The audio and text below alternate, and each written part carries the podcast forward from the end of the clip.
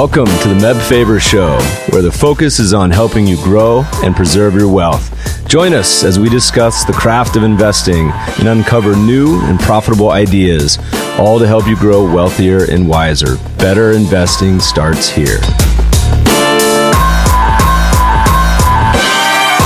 Meb Faber is the co founder and chief investment officer at Cambria Investment Management. Due to industry regulations, he will not discuss any of Cambria's funds on this podcast. All opinions expressed by podcast participants are solely their own opinions and do not reflect the opinion of Cambria Investment Management or its affiliates. For more information, visit CambriaInvestments.com. Hey, everybody, we have a great podcast coming up with you with my buddy Eric Crittenden. And I wanted to do a quick intro. And one of the reasons is a lot of investing topics can be a bit jargony. So I wanted to just quickly overview, define two topics we're going to be talking a lot about today. The first is trend following. Talked about this ad nauseum on my blog and books and white papers. But in general, remember that trend following is simply an investment approach that's been around for a hundred years. The goal of trend following at its core is simply to invest in a market that's going up and either be out, or sell a market that's going down, or be short there's a lot of indicators that can help you measure that those exact trends. It could be something as simple as a long-term moving average, something like a channel breakout, or something as simple as is this security hit the highest high of the past two years, or you sell it when it's hit the lowest low? Infinite ways to kind of examine this, but the goal, and this applies to any market.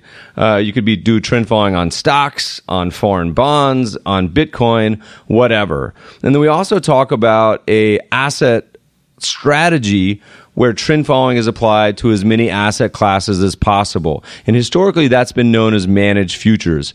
And this strategy has been around in its current form with commodity trading advisors, CTAs, commodity pool operators, CPOs, and now as mutual funds and, and hedge funds as well.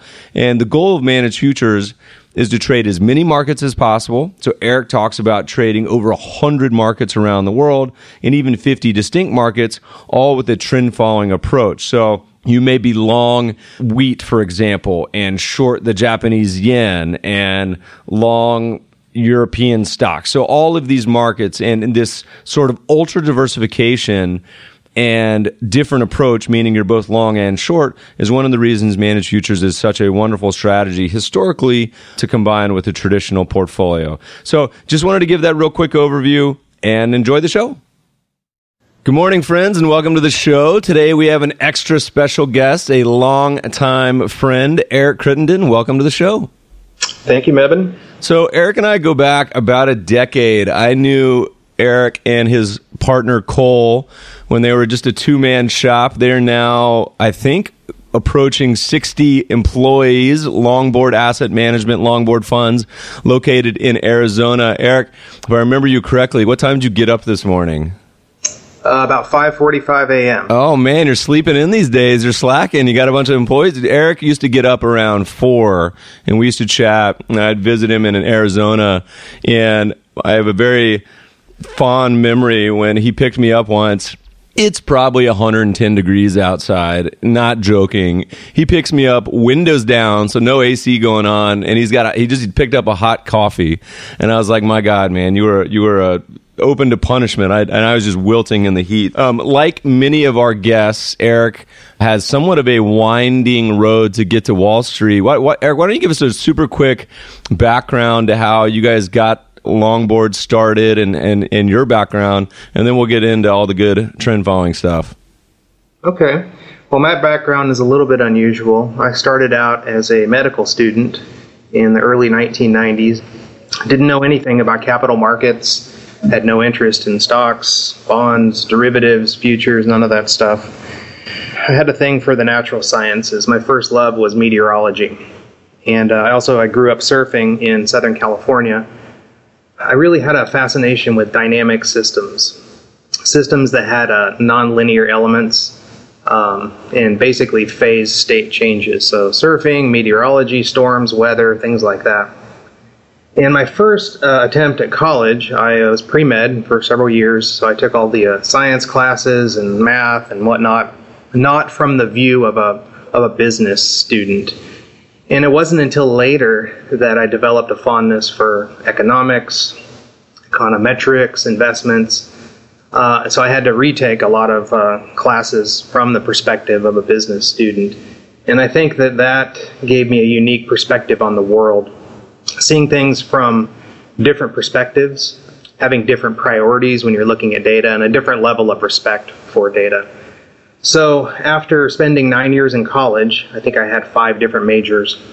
I eventually graduated with a degree in finance, but had a heavy emphasis on computational finance, uh, derivatives, modern portfolio theory, options pricing, and spent a lot of time studying uh, computer science as well.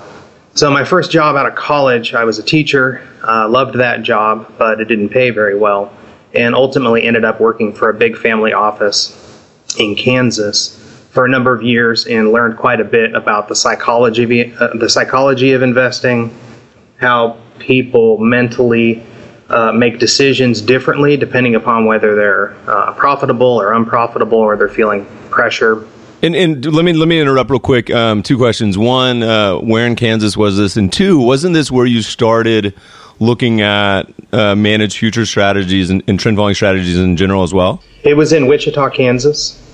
This was the mid and late 1990s, and yes, I had a, a fondness for contrarian thinking uh, and skepticism and a database and you know a, a computer science uh, data aggregation background. So I spent a lot of time trying to figure out if there was value hidden in plain sight, and that led me to a lot of data analysis. When you're looking at global financial data, you can basically distill it down to a handful of sustainable risk premiums. And there was one in particularly, or in particular, that was not very crowded and not very well understood and we call that the risk transfer premium, and that is what trend following commodity trading advisors source. Most of them don't even realize that that's what they're sourcing. But that caught my attention when I was younger because, you know, supply and demand. You want to go after risk premiums that aren't crowded so that your profit margins aren't threatened over time. So, just to clarify real quick, when you say risk transfer, you're meaning something like the hedging market. So, if you're a cereal company, you may need to be buying wheat futures, or if you're an airline company and want to hedge your oil price. Is that what you're talking about, or are you talking about something else? No, that is what I'm talking about. Whether you're a corporate farmer uh, and you're trying to hedge, you know, your production costs or your output prices, there's hedgers on both sides of all the different derivatives markets, even some of the counterintuitive markets like short term interest rates, equity indexes, and whatnot. Really quick, interesting aside I wrote an article called um, How to Hedge Your Business, and we were thinking about the traditional asset management businesses that are equity long only, and you guys aren't, but and neither are we. But and I always said, you know, if assuming these guys treated their book of business like a commodity. It always was curious to me why they wouldn't hedge some or all of that through straight up options, derivatives based hedging, or a trend following approach because all of their business is related to management fees based on long only equities both the assets will come out and the revenues will decline when their assets under management go down. Anyway, totally different aside. It's a fun article I'll put up in the show notes. But all right, totally, totally different tangent. Let's go back. So, all right, so so you were looking at a lot of these strategies, managed futures for this family office. Were they receptive to it? And then that also led you to, I think, then moving to Arizona to start your own company, right? Correct. You know, in theory, people are receptive to the idea of bringing in uncorrelated risk premiums, uncorrelated to what they're currently overallocated to. In practice, it's very interesting. The psychological trauma, for lack of a better term, that people experience when they diversify properly is one of the most fascinating observations I've ever made during my life. And I've been doing this for 20 years now and nothing has changed. People want diversification. They want a, a higher quality of their portfolio. They want higher returns with lower risk. But in practice, very few people are actually willing to do the things necessary in order to achieve that. And the family office that I worked for in Kansas was no different.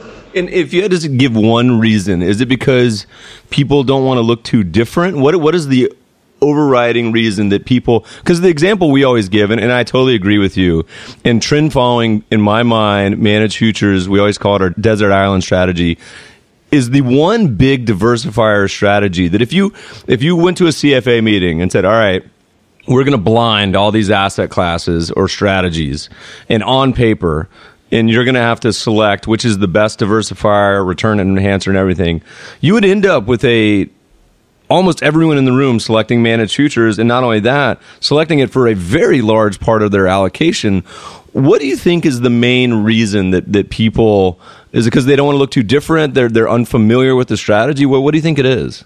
That is a very interesting question, and in fact, uh, what you just described is very similar to a, a, an experiment that I've done many times over the years, where I've done exactly that. I have uh, put in front of potential clients or existing clients a bunch of different return streams without identifying what those return streams are.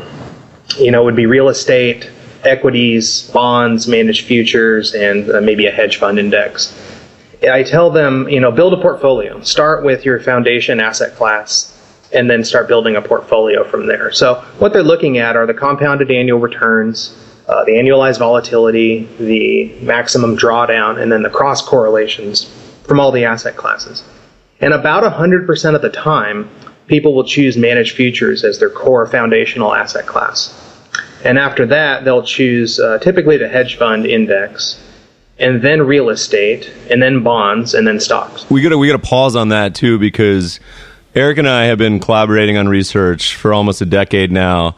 One example, I mean, the hedge fund index. I mean that that already is the the one that's there's there's a couple of major versions of those, but almost the one that's you know usually widely cited has a lot of is not investable, right? The, the, investable version of that, the returns are about four percentage points less than the non-investable version. So on paper, right there, yes, they may select it, but it's but it's in reality a much tougher asset class to, to allocate to. It's a good point. Uh, so in this context, I was using investable, realistic hedge fund indexes. Oh, they still took it. All right. Yeah, they still took it. But you're right, absolutely. There's so much survivorship bias baked into most of the hedge fund indexes that they give a very unrealistic, uh, they paint a very unrealistic picture. But in in this particular experiment, I'm using all things that are investable. Okay, so quick question for you. So you you you guys Longboard manages almost a billion dollars across their two main funds. I'm rounding up, but six seven hundred million dollars. You guys, I assume, talk to a lot of institutions. I've always been curious what institution, you don't have to say their name, but have you talked to institutions or even a family office? What is the highest percent you've ever seen in a managed future strategy as a percentage of the overall allocation? Well, we actually try to avoid institutions. You know, our focus is retail financial advisors. You know, our whole goal is to bring institutional quality portfolios over into the retail space. Mm-hmm. Uh, we've not seen a lot of people do that successfully over the years, but uh, that is our goal. That doesn't mean we haven't talked to institutions. Uh, we have, especially back in the Black Star days prior to Longboard. And I would say that well, the maximum allocation I've ever seen has probably been about 30%. That's very rare. Typically, you're going to see somewhere between 2 and 5% allocated to managed futures or global macro. Well, the funny thing about that is, and you and I both know, for an allocation to really make a difference, and, and, and David Swensen at Yale talks a lot about this, I mean, you really need a, a 5% allocation, if not more, for it not to make a rounding error kind of adjustment. We, you know, so we actually just wrote a paper called the Trinity Portfolio that talks about a lot of the themes you're talking about with managed futures or a trend following approach. And in this paper, we show that and it's kind of like what you were talking about with the the example you would show advisors where we said look, despite the fact that we were comparing a buy and hold po- global portfolio to a, global trend following portfolio, and the global trend and momentum portfolio had better risk, had better returns, better risk adjusted returns, etc. But we said maybe an optimum portfolio for most people is actually just a 50-50 mix of the two. You don't look too different, but you have a large allocation to trend. But for many people, a two percent allocation it may get you in the door, but it's not going to end up driving a lot a lot of the uh, of the returns. And you give one more example. So there's going to be a bunch of papers that Longboard has written, and like Eric mentioned, they used to be called Black Star. Did a name change? What about three years ago? Five years ago. Five years ago. Okay, and so we'll link to these in the show notes. But one was talking about these ty- you know strategies in general, and so managed futures. One of the challenges and we've probably waited too long to discuss this for the for the newbies on the podcast. But managed futures is a strategy that has very long term trend following applied. Trend following has been around for over hundred years, if not more. But it applies long term trend following across many many markets and takes a long and short approach. I mean, how many markets do you guys uh, uh, track in your uh, in your funds? Right now, we're looking at 145 different global futures markets. And how many of those? I mean, how many of those would you consider distinct? So if you're not if you're not counting, say, you know, gold trading in the U.S. and London, but maybe like kind of distinct actual markets, is it still above 100? No, you know, if you do principal component analysis or correlation analysis, I think you've got somewhere between five and eight uh, distinct risk premiums around the globe. And that seems like a low number, but that's actually about the best you can do in the world. You've got metals, you've got grains, you've got equities, bonds, and then you've got dollar denominated currencies and then regular old cross rates. If I remember correctly, and, and I could be wrong, I remember looking at your fact sheets over the years. There's at least one market that I've seen y'all trade that no one else I've ever seen trade. You know what I'm talking about? Would that be the carbon emission credits? yeah, you guys still trading that? Yeah, it's a very big, deep, liquid market, trends beautifully. a lot of commercial hedging pressure, and for some reason, most CTAs just ignore it. I love it. When, when are you guys going to start trading Bitcoin? We're looking at Bitcoin. Um, when we look at markets, we want to be able to understand that that they're a, a free and fair market that actually facilitates risk transfer between speculators and commercial hedgers. And Bitcoin's not quite there yet, but it's it's on it's on the shelf. We're looking at it. Yeah, the, the challenge with Bitcoin, you end up with a lot of these vaults. I mean, there's another break hack the other week that just stole, I think, 70, 70 million out of it. Anyway, I, yeah, I would love to see some digital currencies to take a little, get a little uh, tailwinds, but haven't seen it yet. Could be at some point. All right, let's get back to the topic. All right, so you guys have done a number of articles, and we'll touch on a few of them here, and then we'll possibly get into equities a little bit as well. And you guys, I mean, one of the most linked and liked articles, there's been two, but we cited back in the day, um, and then we'll talk about that in a minute. But, but, but looking at this spread in front of me, I got one called Discipline Trumps IQ. And similar to your presentation to managers, and this I think goes back to why a lot of people struggle with managed futures, you have an example where you say, all right, I got two investments for you. Investment A, outperforms the S&P by 10 times. Investment B underperforms the S&P half the time. Which would you rather choose? You want to talk about that example real quick? Sure. So one of the um, theories that developed out of our debates internally here at Longboard is that the best performing managers over the long term must have been doing something that other people could not do. And at first glance, uh, you'd think that they're simply more skilled, they've got insider information or better information, or they're better at discounting data than the market itself. Uh, but we like to invert things. We like to respect the fact that we don't know what we don't know. And I think that you can learn a lot by simply inverting things and working backwards in addition to working forwards. So that's how we stumbled upon the concepts of survivorship bias and postdictive error and whatnot. So one of the things I wanted to look at was let's look at the best performing managers over a long period of time. Berkshire Hathaway, George Soros, Bridgewater, and whatnot. Uh, the theory is that they must have done something that other people are uncomfortable doing. And one of the things that people are very uncomfortable doing is underperforming their benchmark, either frequently or for an extended period of time. And what we found was very interesting. When I looked at some of the best track records out there, they underperformed the S&P 500 or a 60/40 portfolio most of the time. And Berkshire Hathaway is a is a glaring uh, example. Uh, if you look at Berkshire Hathaway on a daily, weekly, monthly, quarterly, or six month basis over its entire history, an investor in Berkshire Hathaway would have underperformed the S&P 500 more than half the time. But despite that, an investor in Berkshire Hathaway would have made tremendously more money than an investor in the S&P 500. You know, we, we actually talked about this a little bit recently where, you know, we do a lot of tracking through SEC 13F filings, public disclosures for hedge funds. And the Buffett clone, which is buying the top 10 Buffett holdings, has outperformed the market by about five or six percentage points per year to 2000, despite underperforming, I think it's six of the last seven or seven of the last nine years. This is a great example. So he would have beaten 98% of all mutual funds over that period.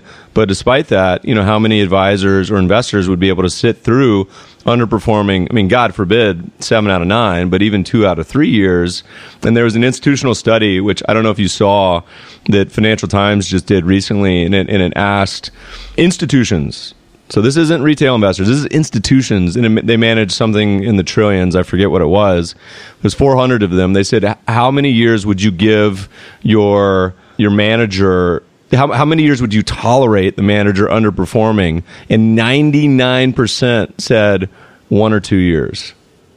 That's exactly um, the point that I like to make. Um, when you first started doing the clone work several years ago, my, I was skeptical because I thought, well, it can't be that easy. You can't just watch what other people are doing, copy the top 10, and outperform. Everyone will do it and it'll get arbed away.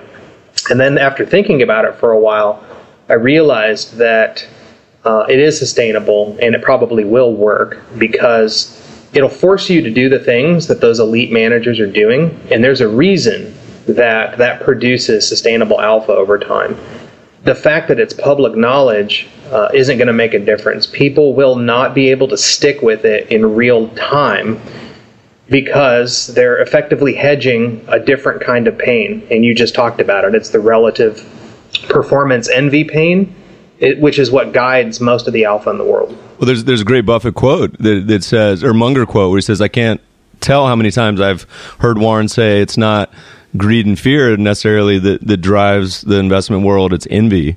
And that's a good example of you know how many people they just we just gave them an investment strategy. How long has everyone known that buffett's been a great manager? That'll outperform by five percentage points a year how many of our listeners here are going to go implement it? Well, probably zero, but how many are going to go home and, and, you know, turn on CNBC or chat with their neighbor and say, oh man, I got a new biotech stock for you or whatever. That's much more exciting, much more interesting than, than, uh, than a strategy that takes 10 minutes. And the, one of the biggest reasons we say that a lot of these strategies work is that sort of internal pain, that gut of having to sit through managed futures 2009 or even a few years after of underperformance when the S&P is going straight up. And it applies to everything. It applies also to asset allocation, you know, looking at emerging markets and commodities have been down for how many ever years in a row going into this year, but eventually the internal pain uh, subsides. But yeah, I think that's a great point. But you guys also talk a little bit about offense and defense. And so thinking about you know investments and you talk a lot about statistics.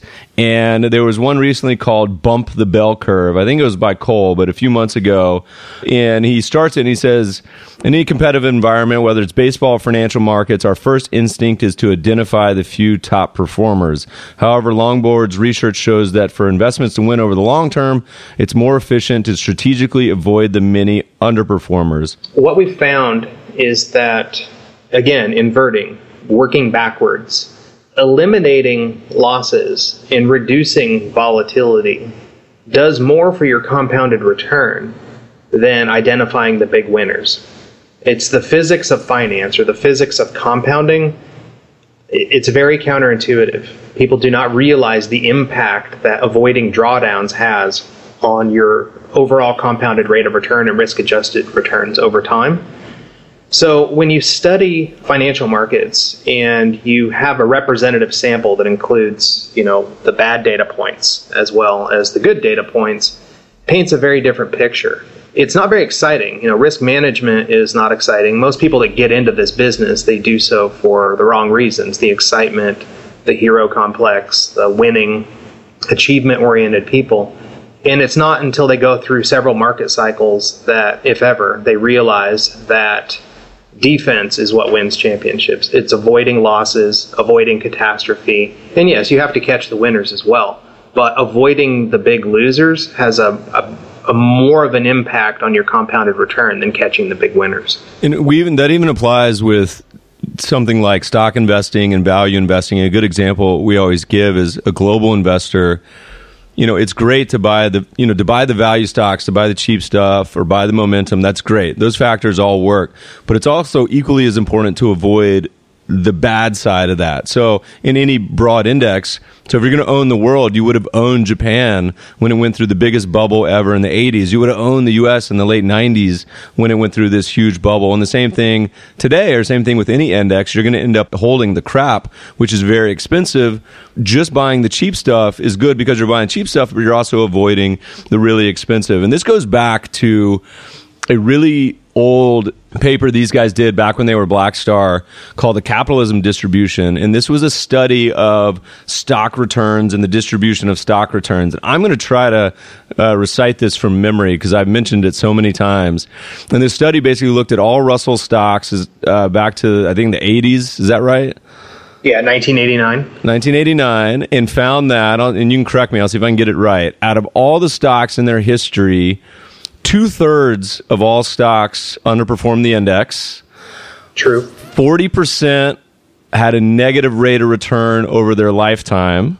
True. And I think maybe 19 or 20% essentially lost all of their uh, gains were like minus 75% or more.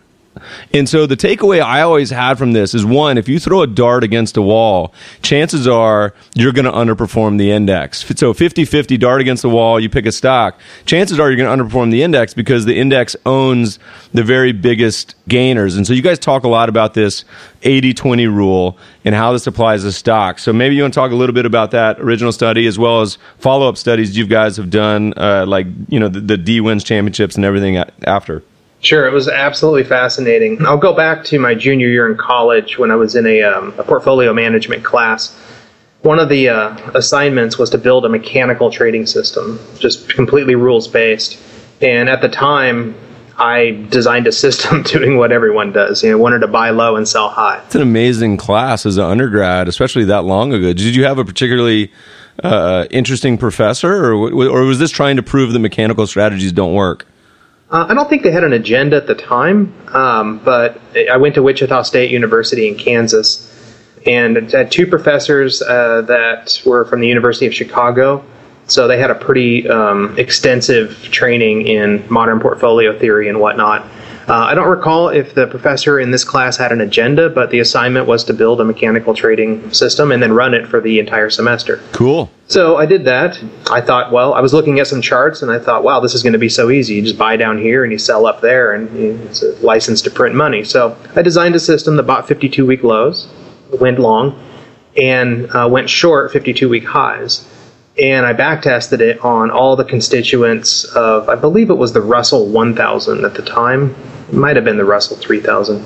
The back test was beautiful. I mean, to tell you, it was uh, making 40% annualized returns with 20% volatility. And I thought, wow, I'm going to have my own private island someday. This is so profitable. Something interesting happened, though, when you run it in real life. Uh, we, we set up a paper trading account, all the students did, and we had to apply our mechanical trading systems on a go forward basis. And an interesting thing happened. Uh, in real life, it started losing money. But if you ran the back test, it said you were making money. And I ran this for a couple of months, and because I had a, a, database background, it really intrigued me. I wanted to go in and find out why my simulation was saying one thing, but my real life results were saying something else. Now, they were highly correlated, but one was making money, one was losing money. To make a long story short, essentially what was happening is the stocks that were getting delisted for, for two different reasons First reason, they were going bankrupt. This was in 1997 and 1998. It was over two semesters. There were stocks that were going bankrupt and they were being expunged from the database and not showing up in the back test after they were expunged. On the other hand, there were stocks that were getting, getting bought out at a premium. Those were also being delisted, so they were being expunged from the database. So at any given point in time, if you took a look at the database, it only included the surviving stocks. It omitted the stocks that got bought out at a premium and the stocks that were bankrupt. That explained 99.7% of the performance difference, and it was enough to turn a what looked like a winning strategy into a losing strategy. And this is hugely important. There's a I can't tell you how many times in the past 15 years I've used a software program, or I'll have people email me about a software program, and some very famous publicly available ones that charge in the thousands of dollars, and we'll find out that the software program either like you said, has survivor bias, so they exclude delisted stocks, or it'll have, you know, they'll exclude dividends or something other crazy. So it's massively important to be able to find a stock database that is free of all these. We used one at one point, um, Norgate, which I think is Australian, that isn't that expensive, but there's other ones like FactSet. So if you're if you're a student or an individual listening to this and you want to go play around with a very expensive database, I think FactSet's like 80 grand. Go find a local business school, make friends with a professor or a student, and, and you can find probably some access there. But otherwise, you're kind of playing with a database that's just going to lead you to false conclusions. And so wait, it turned out that the actual 52 week highs is actually probably a pretty good strategy, right?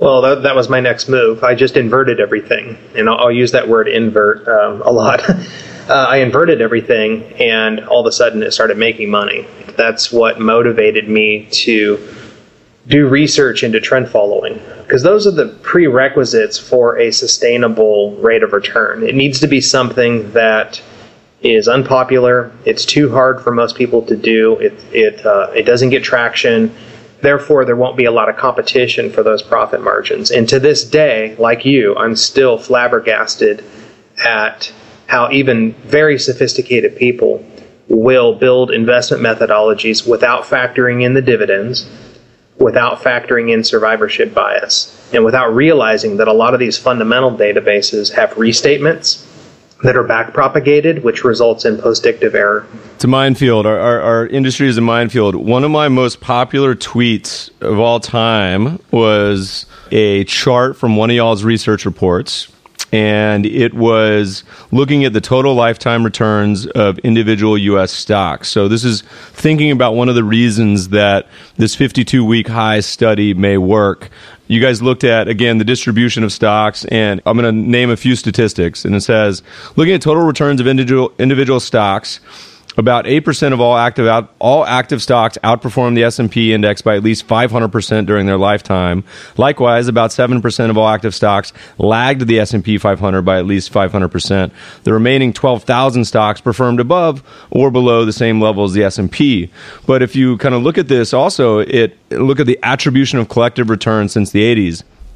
the worst performing which is 11,513 or 80% of all stocks, collectively had a total return of zero.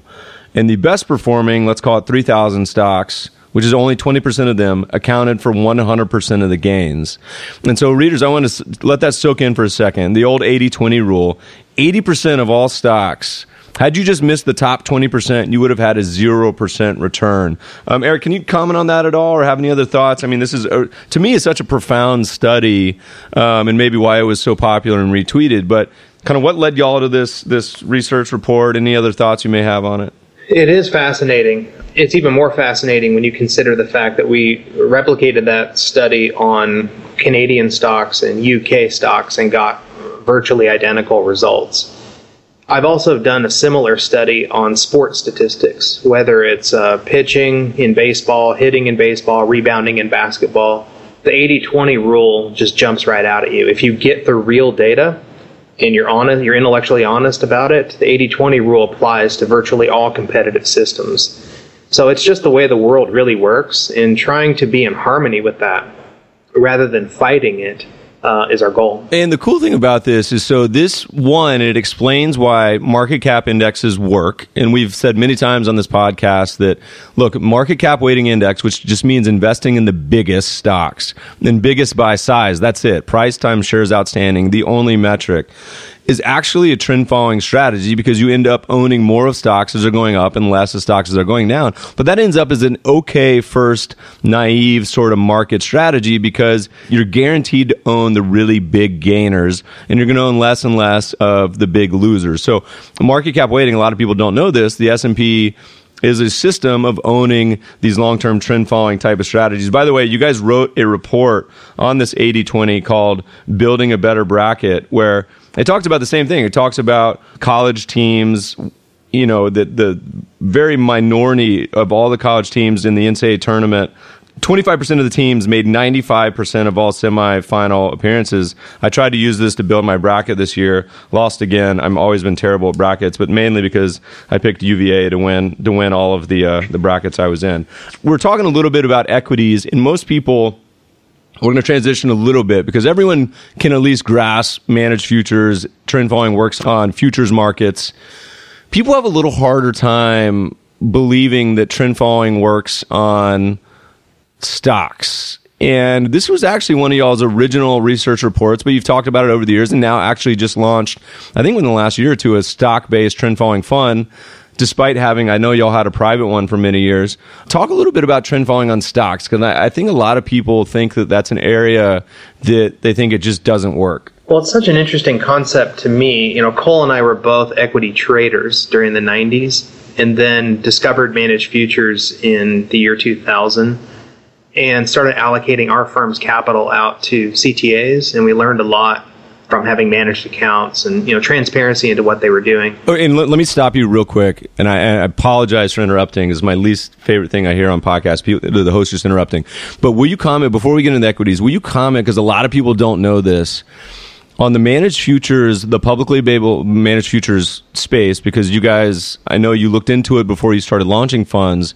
There's kind of a big disparity between the types of funds, and there's some funds. Can you talk a little bit about that real quick? Apologies for the interruption, and then and then continue on in your thought. Sure. Well, so managed futures means different things to different people. It's it's a big space. There's a lot of money there uh, and there's different approaches.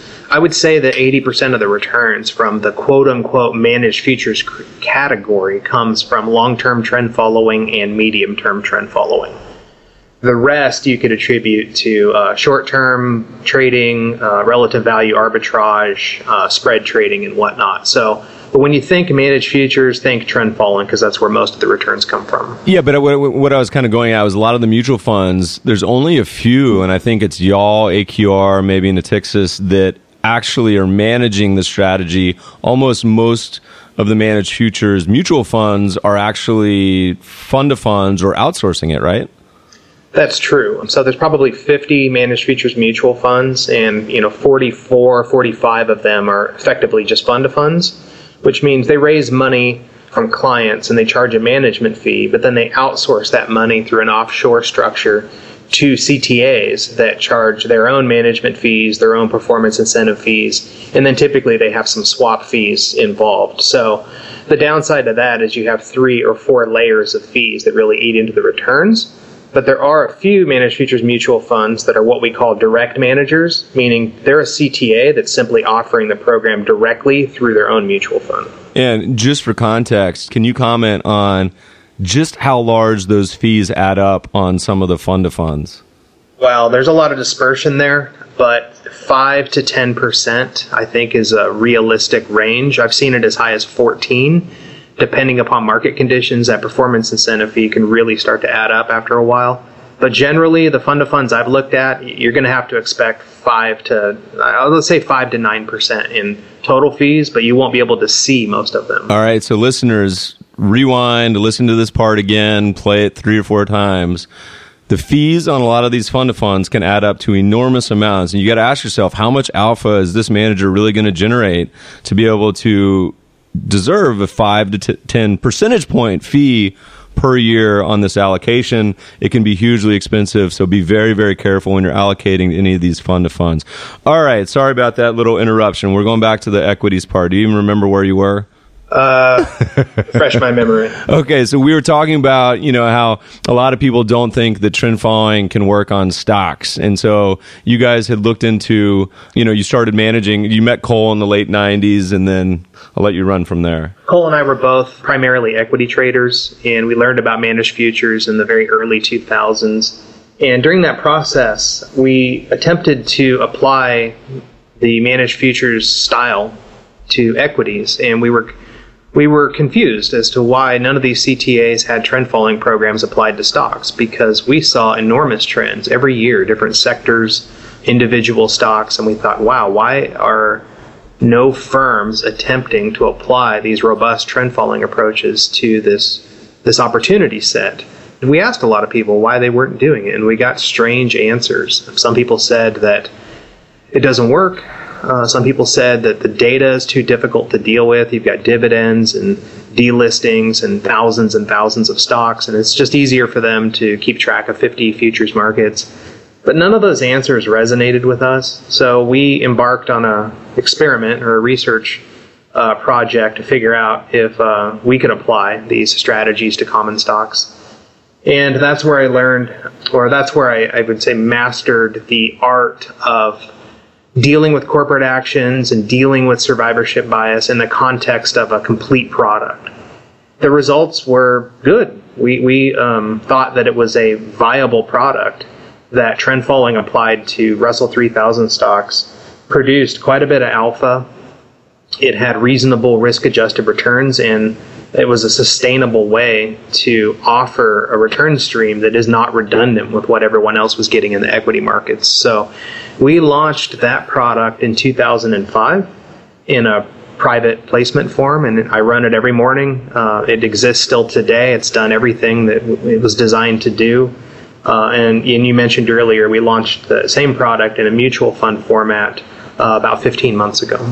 And the kind of the basics of the strategy without giving away all the holy grail is that you're essentially buying stocks that are going up or hitting new highs. And, and Longboard is a shop that traditionally, when you say trend following, they focus on the very long term. And so that helps to reduce turnover a bit. But you're also exiting stocks as they decline, I assume, some certain pre, you know, and, and we didn't talk about it a lot today, but the risk management and the money management sort of algorithms, you know, it, it may have been Eric that we chatted about it once and said, look, I, it doesn't even matter as much the entry signal, but also having a lot of really wonderful exit uh, strategies can help a lot. So you guys are buying stocks that are going up, you're exiting them as they go down, and then you're also hedging by shorting. Is this individual stocks or futures or ETFs or what? On the short side, uh, we wanted to keep it simple um, and scalable. So we short index futures. We short the S&P 500, the S&P 400 mid cap, and the Russell 2000 small cap. And then you're correct. We go out and we buy the individual stocks as they're breaking out to new three year highs on a total return basis.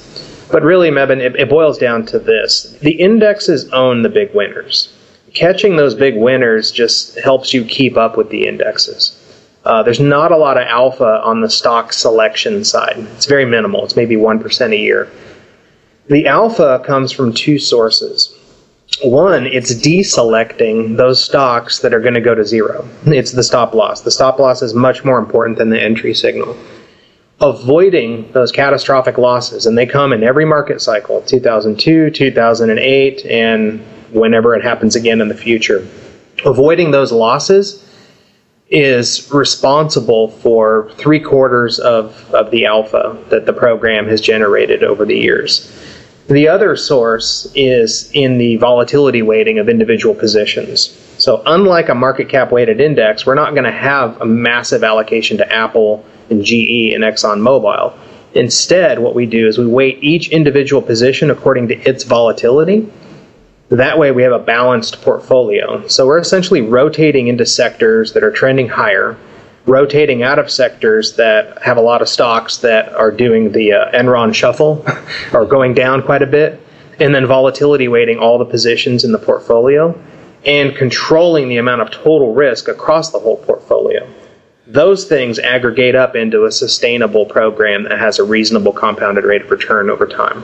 You guys used to have a research piece, and I can't remember what it was called, and maybe it wasn't even public, but it, it showed, talking about the Enron shuffle, it showed kind of a who's who of famous bankruptcies and huge companies that went out of business and showed an example of how just a very simple exit algorithm or stop loss or whatever it may be would have prevented you from losing all of your money. You would still lose some after they came off their highs, but you'd prevented from losing all your money. And we talk a lot about this because whether it's Batista, you know, the Brazilian guy who had 35 billion in assets and is now bankrupt, or so many people that concentrate their stock positions, or even Bitcoin. You know, we say, look, you know, having a stop loss, one, will prevent you from losing all of your assets but two it'll it'll prevent you from losing your sanity because so many people the emotions of watching a investment go all the way to zero can really be devastating not just to the pocketbook but also to your your mental well-being as well. And many people when they lose that they have that type of environment where they lose 100% in a position or all of their portfolio you know it can be like the the death of a loved one. And it's very hard to explain to people the pain of loss if they haven't been through it. All right we're going to start winding down here in a minute. What what else are you guys working on these days? Any research? I know you're consistently there's always about 15 ideas in your head. And y'all every time i talk to you you have about five different things you're working on you got these current funds out there any other any other research ideas you guys are thinking of any other non-correlated markets or systems or things uh, things y'all uh, got got going on in the skunk works over there Well, we're always thinking about sustainable risk premiums that are scalable. But like I mentioned earlier in this podcast, there's only a few of them in the world. And constantly looking for a new one, opportunity cost of that is pretty high. So we spend a lot of time trying to make things more efficient.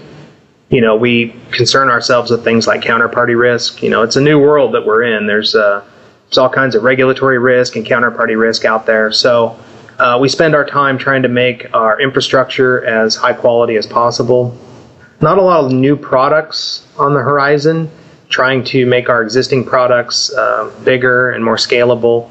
Uh, and just stay disciplined and do the right thing. That being said, you know, research is in our DNA, so we're always looking.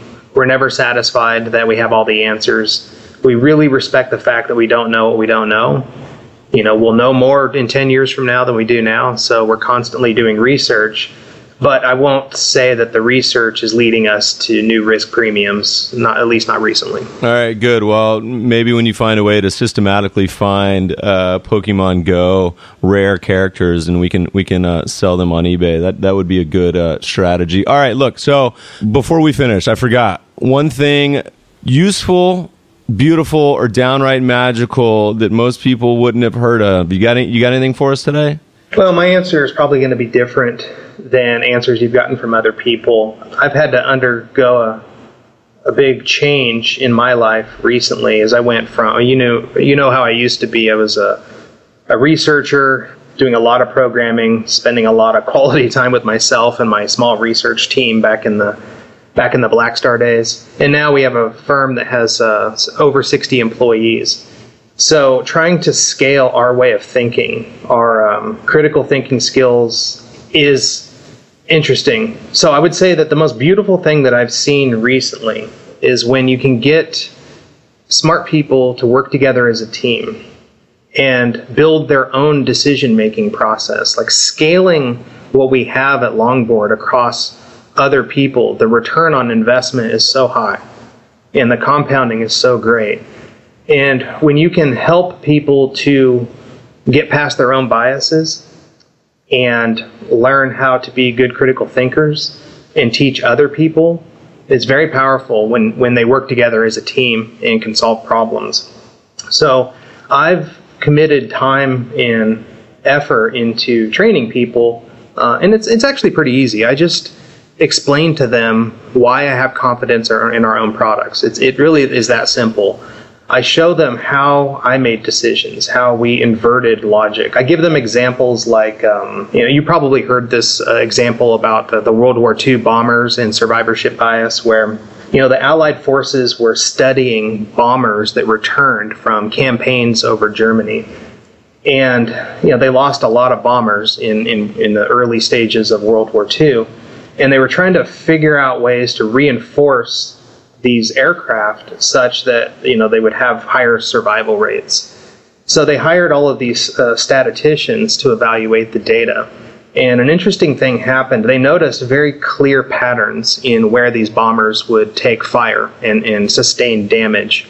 And they were very clear and obvious. And their first instinct was to reinforce those sections of the plane that took the most damage.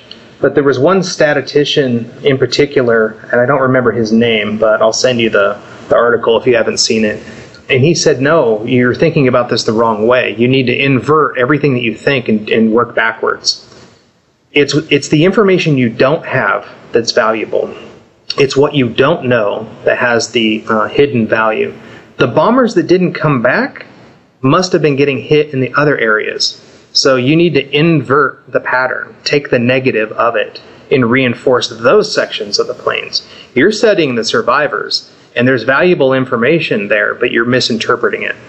Does that make sense? I love that. Uh, that's that's great piece of philosophy. It's kind of like you coming full circle, and you're now going to be back, uh, be a professor at uh, Arizona or ASU, start teaching mechanical systems design. well, I'm a professor at Longboard.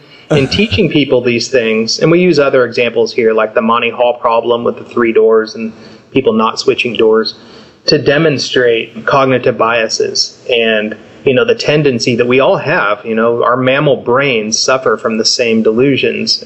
But getting people to learn on their own rather than preaching to them walking them through examples and showing them the results and letting them feel it and experience it and then learn on their own and then go out and teach other people.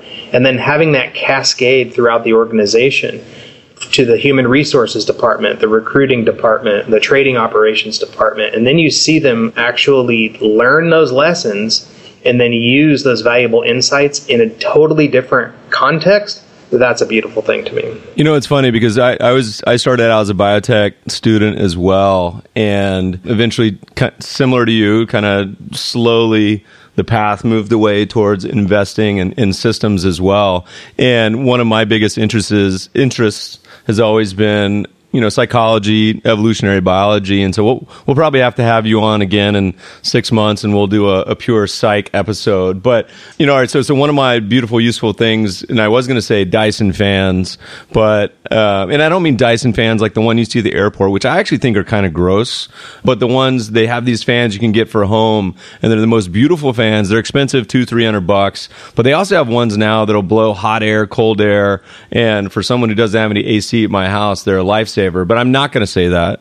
Um, I'm going to give you a book rec now because of your mention of evolutionary kind of psychology ideas or just psych in general. It was called, it was written by a British professor, Olivia Judson, called Dr. Tatiana's Sex Advice to All Creation. And it's not has nothing to do with really with sex, but has everything to do with animals and species around the world and how they've evolved against each other. And it's such a wonderful book that um, there's so many books that cause you to take a step back and think about the world in a different way. And your inversion comment, I think, is so useful to go look at all your ideas and process and say, all right, let's let's flip this and kind of understand what's what's uh, what's going on. This book, in a similar way, has you thinking about a lot of things in in a different way. All right, so we're winding down. We got about a full hour already. Eric, where can more people find you if they want more information about your uh, firm, research, products, etc.? Well, our website's a good start. We're actually retooling the website and are going to come up with a microsite here pretty soon that's going to contain all of our historical research in an intuitive sequence. So simply Googling Longboard Asset Management would get you to uh, one of those two sites pretty quickly. All right, and uh, you guys don't really participate on on the Twitter, do you? No, eh, you know, regulatory constraints on social media are uh, a moving target. So we're reviewing that, but at right now we don't um, do a lot on Twitter. You guys got 60 employees. You can just have one of them review your your really stat heavy tweets. We'll get a cartoon version of you maybe online. All right. Well, everyone, look, Eric, thank you so much for joining the podcast today. It's been really wonderful to watch the evolution of a firm, you know, in particular, two really good guys that have grown a business with some unique and interesting and different ideas. And looking forward to y'all continuing to put out some research that continues to get appropriated by the investment banks that will give you no credit. I'm not going to say who, who, but it rhymes with Schmaby Morgan. But anyway, thanks thanks for uh, tuning in today, everyone. Look, you can always find archive versions of the podcast at mebfaber.com forward slash podcast.